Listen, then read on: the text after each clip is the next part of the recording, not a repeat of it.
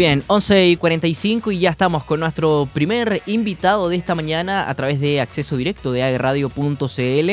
Si es que tengo que presentarlo, ¿cierto? Tengo que decir que eh, es un artista que, que bueno, si, lo nombramos por, por, su nombre tal vez no nos suene mucho. Él se llama Sebastián eh, Mieville, pero está detrás eh, de este proyecto que es mismo inerte.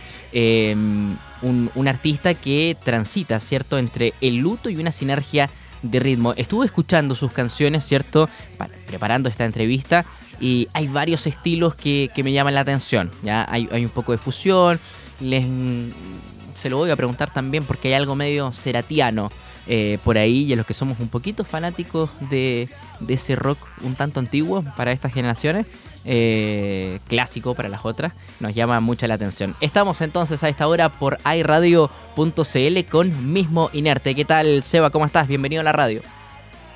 Hola Nico, ¿cómo estás? Muy bien, ¿y tú? Bien, bien también. Seba, primero, ¿cómo nace este, este seudónimo, este, este proyecto detrás de, tu nombre eh, de pila, digamos, y, que se vuelve algo totalmente artístico?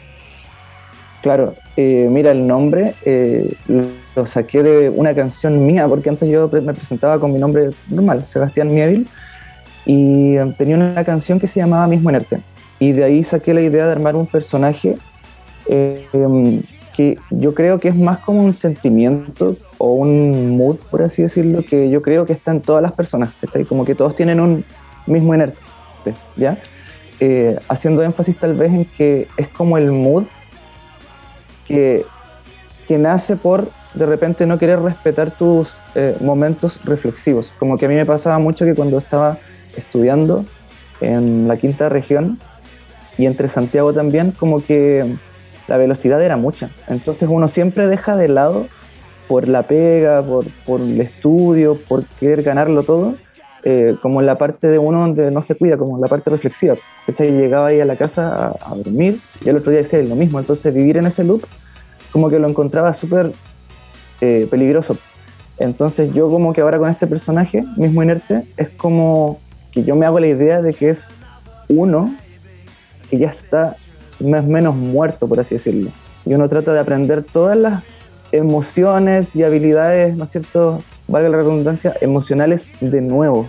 Porque de repente uno no se da cuenta, pasan 15 años y ya tenéis 30, ¿cachai? y tu capacidad de, reflexión, de introspección es súper baja por culpa de, la vida en sí. Entonces de ahí viene más o menos el nombre. Seba, en el 2015 lanzaste tu, primer disco titulado Árbol Camina y en el, Así es. Y en el 2020, ¿cierto? Em, el, el, segundo disco Arruinada. ¿Cómo te tocó la pandemia? ¿Fue un momento de inspiración? ¿Aprovechaste de, poder generar, ¿cierto? Eh, algo eh, donde, donde relatar estas, estas mismas vivencias del encierro, que a todos nos generó, eh, no, sé si te tocó también, pero, pero por lo menos a, mí me tocó algo de locura, o sea, estar encerrado, no poder salir siempre. por, por, última caminar, o sea, era esta excusa de ir al supermercado y aprovechar de dar una vuelta de más.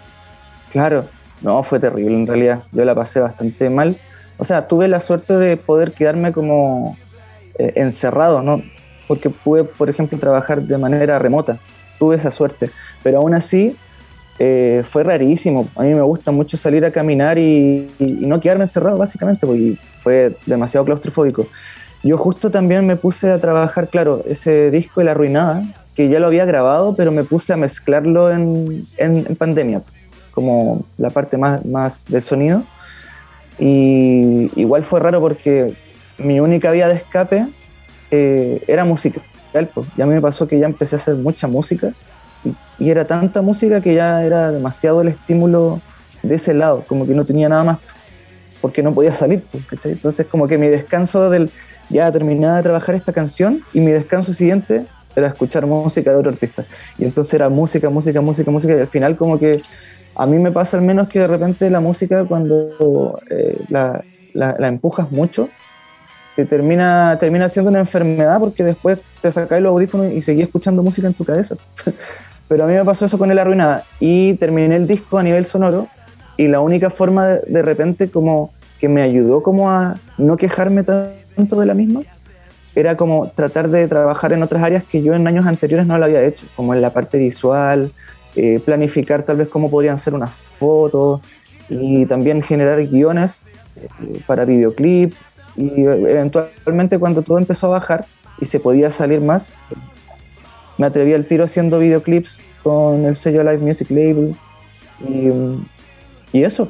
Pero claro, fueron, fueron dos años rarísimos en realidad. Sí, donde no toqué. Y, y, y, en ese sentido, este tiempo para aprovechar de, eh, escuchar eh, otros artistas también te daba como nociones para poder incursionar, digamos, en otros géneros? ¿O, siempre te has enfocado en lo mismo, como siguiendo un patrón? Mira, no sé si tengo un patrón. Yo, yo de chico que soy muy melómano, escucho mucha música de todos los estilos. Eh, harto anglo y harto latino igual. a la hora de componer, yo creo que soy súper claro que tengo súper como en la piel de que yo nunca voy a inventar nada nuevo, ¿cachai? Eso está claro, eso ya está. Uno como que ahora eh, toma cosas y les pone en otro orden. Y por lo menos para la pandemia estuve escuchando harto de Marías, harto Talking Heads, harto Cerati, sí, sí, harto Spinetta, que en realidad al principio no me gustaba, porque, uh. porque no sé, donde yo estudié, yo estudié música, le tiraban muchas flores Spinetta, ¿cachai? Y yo quedé asqueado con la cantidad de gente que rayaba con Spinetta. Lamentablemente igual me gusta Spinetta, Así que me terminó gustando igual, pues. Entonces, yo creo que a la hora de, de, componer, eh, de repente pongo como una, una meta, como ya quiero hacer un tema como Misil en mi placar de Soda Stereo. Y trato de hacer algo parecido, ¿cachai? Pero hay veces que sale una y claro, oh, esta cuestión me salió súper, súper Radiohead, esta cosa me salió súper, no sé, súper los tres, ¿cachai? Pero, claro, escuchar esta música en pandemia en realidad. Muchas, muchas, muchas. Y, este nuevo trabajo, Lucerna, ¿cómo, cómo, nació? Eh, ¿Qué te ayudó también en esta, esta, inspiración con este tema? ¿Fue esto mismo de, del como el, volver a, salir luego de la pandemia? No, no, este, este tema fue súper distinto porque yo soy súper ordenado para mis producciones, ¿cachai? Como que yo sé cada dos meses voy a tener un tema. Y este tema no estaba en la lista de, mi, de mis, eh, como en mi lista de qué hacer, ¿cachai? Porque eh, este tema nació por una noticia bastante como penca, ¿cachai? Triste. Estábamos, eh, yo estaba iba a tocar en verano, o sea, tocamos en cuatro fechas, dos en Santiago y dos en Argentina. Y en la primera fecha eh, que fue en Bellavista, en Santiago, eh, como 10 minutos antes de tocar, eh, me llama mi tío de Puerto Montt y me dice que mi abuelo había muerto. Mm. ¿Ya? Y yo lo había visto hace un mes y, yo lo veía como relativamente bien, claro, estaba viejito y todo, pero estaba bien, ¿cachai? Y tuve que yo hacer la pega de decirle a mi papá que su papá había muerto. A 10 minutos antes de tocar ante 40 personas y igual fue fome, o sea, como que uno espera de repente que con los abuelitos eh, uno cacha cuando ya es el momento, ¿cachai? Pero en este caso fue como súper de la nada, entonces como que fue fome, tuve que avisar a mi papá, después tuve que hacer como que estaba bien arriba del escenario, ¿cachai? Jugar a ser actor, ¿cachai? Que no se note que estaba como con una noticia media triste, ¿cachai? Pero claro, esta canción Lucerna habla de, mi abuelo. Yo tenía, lo, tenía algunos acordes de antes como una progresión, pero la letra la hice mientras viajábamos a Argentina en avión. Y ahí estaba. Y ahí está la canción, en realidad. Es, es una canción súper personal, en realidad. Yo no, yo no pensaba como que esta canción iba a ser de la que yo iba a hablar en las radios, ¿cachai? Porque es una canción súper personal y, y súper triste igual. Pero eso es. Pero igual me parece bonito el, hecho de poder generar, no sé, eh, una especie de homenaje o, de alguna forma una ah, resiliencia, ¿cierto? A través de la música, el salir adelante luego de, enterarse de algo así, que claro, sabemos que es el ciclo natural de la vida, pero, pero aún así eh, somos seres eh, que, sienten, y, más cuando un familiar tan cercano como un abuelo, o sea, independiente de todo, que, que, te toque una noticia así, chuta, y cómo es enfrentar también el, hecho de, tener que salir a un escenario y, que continúa la función, digamos. O sea, e, esto sigue igual. Claro, sí, no, fue súper raro igual. Pues, como que al otro día yo, yo sabía que arriba del escenario que el otro día tenía que.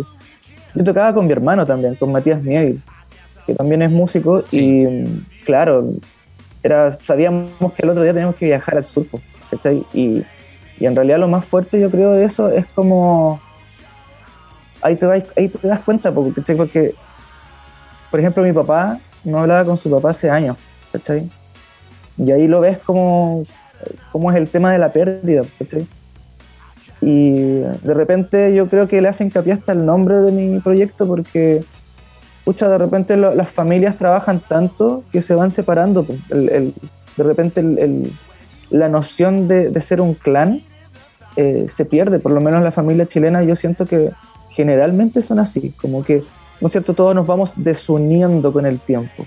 Cada vez uno le habla menos al papá, menos a la mamá, el hermano está lejos y cada vez uno hace los proyectos a más distancia. Entonces me pasó que cuando falleció mi abuelo, todo vuelve de nuevo un núcleo. Y eso, de alguna forma, como que es un, es un reset, ¿cachai? Por lo menos yo lo vi así y yo creo que les pasa a todos. Yo creo que en realidad les pasa a todos. Sebastián, y siguiendo con esta línea de lo familiar, ¿cómo es también tener un hermano eh, que también se dedica a la música? Eh, y, me imagino que también pueden ir haciendo trabajo en conjunto eh, o, que se van apañando, ¿cierto? En, otros estilos, no, sé. Claro, es bacán igual, es bacán. O sea, cuando chicos yo creo que ninguno de los dos pensamos que nos íbamos a dedicar como a full esto. mi hermano tocaba batería cuando chico, yo tocaba guitarra y tocábamos juntos joder de repente. Pero después, claro, cada uno tuvo su estilo de música. El Mati toca como una especie de rock igual, pero rock pop, más pop diría. Y los últimos años hemos estado colaborando más que nada como a nivel interno, así como, hoy esta paleta de colores te puede funcionar, este estilo de foto está bueno, ¿cachai? Y lo más, tal vez, como más cercano, como ya la música como tal, es que yo lo estoy ayudando a producir su nuevo disco, como arreglador, ¿cachai? Eh, y, hemos hecho un par de canciones juntas, pero, juntos, pero no los lo vamos a publicar más adelante, yo creo. E, es como juntos, pero no revuelto. Claro, claro, claro.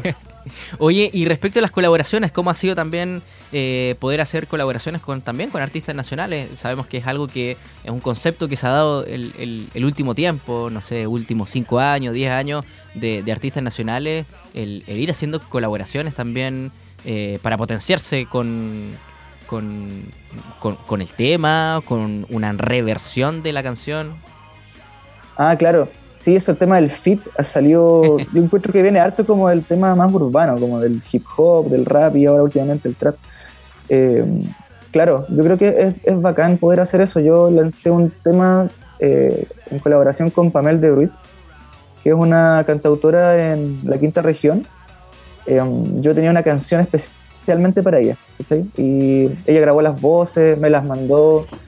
Tratamos de hacer como una especie de Bohemian Rhapsody em, y que sonara como bonito, ¿cachai? Yo nunca había hecho temas colaborativos. Y este tema se llama Pecera, está en todas las plataformas disponibles.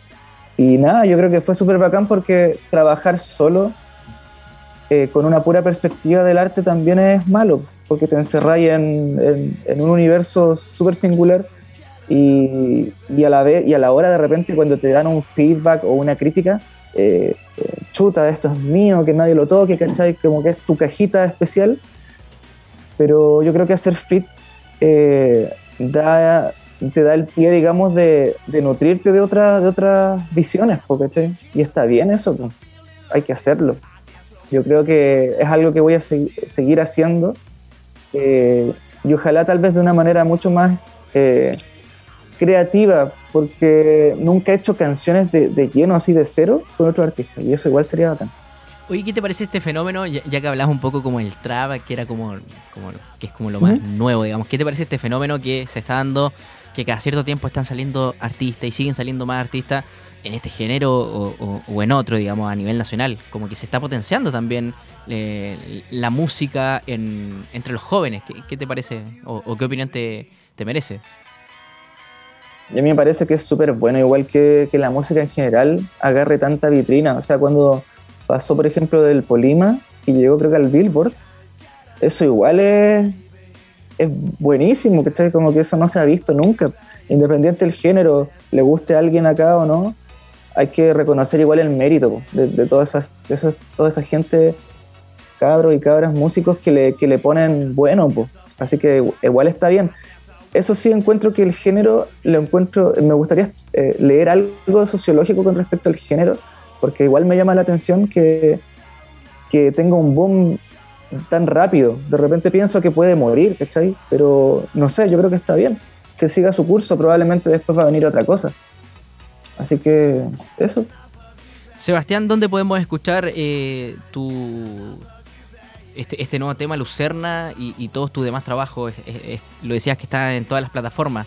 Eh, sí, está disponible en todas las plataformas, mismo inerte. Eh, también hay hartos videos en YouTube. Tengo un concierto así como tipo full DVD ¿ah? en la SCD. Lo, pude ver, lo pude ver y está, está muy bueno, está muy bueno ese trabajo. Ah, bacán, bacán, bacán. Sí, ese fue el lanzamiento de La Arruinada, fue el, año pasado.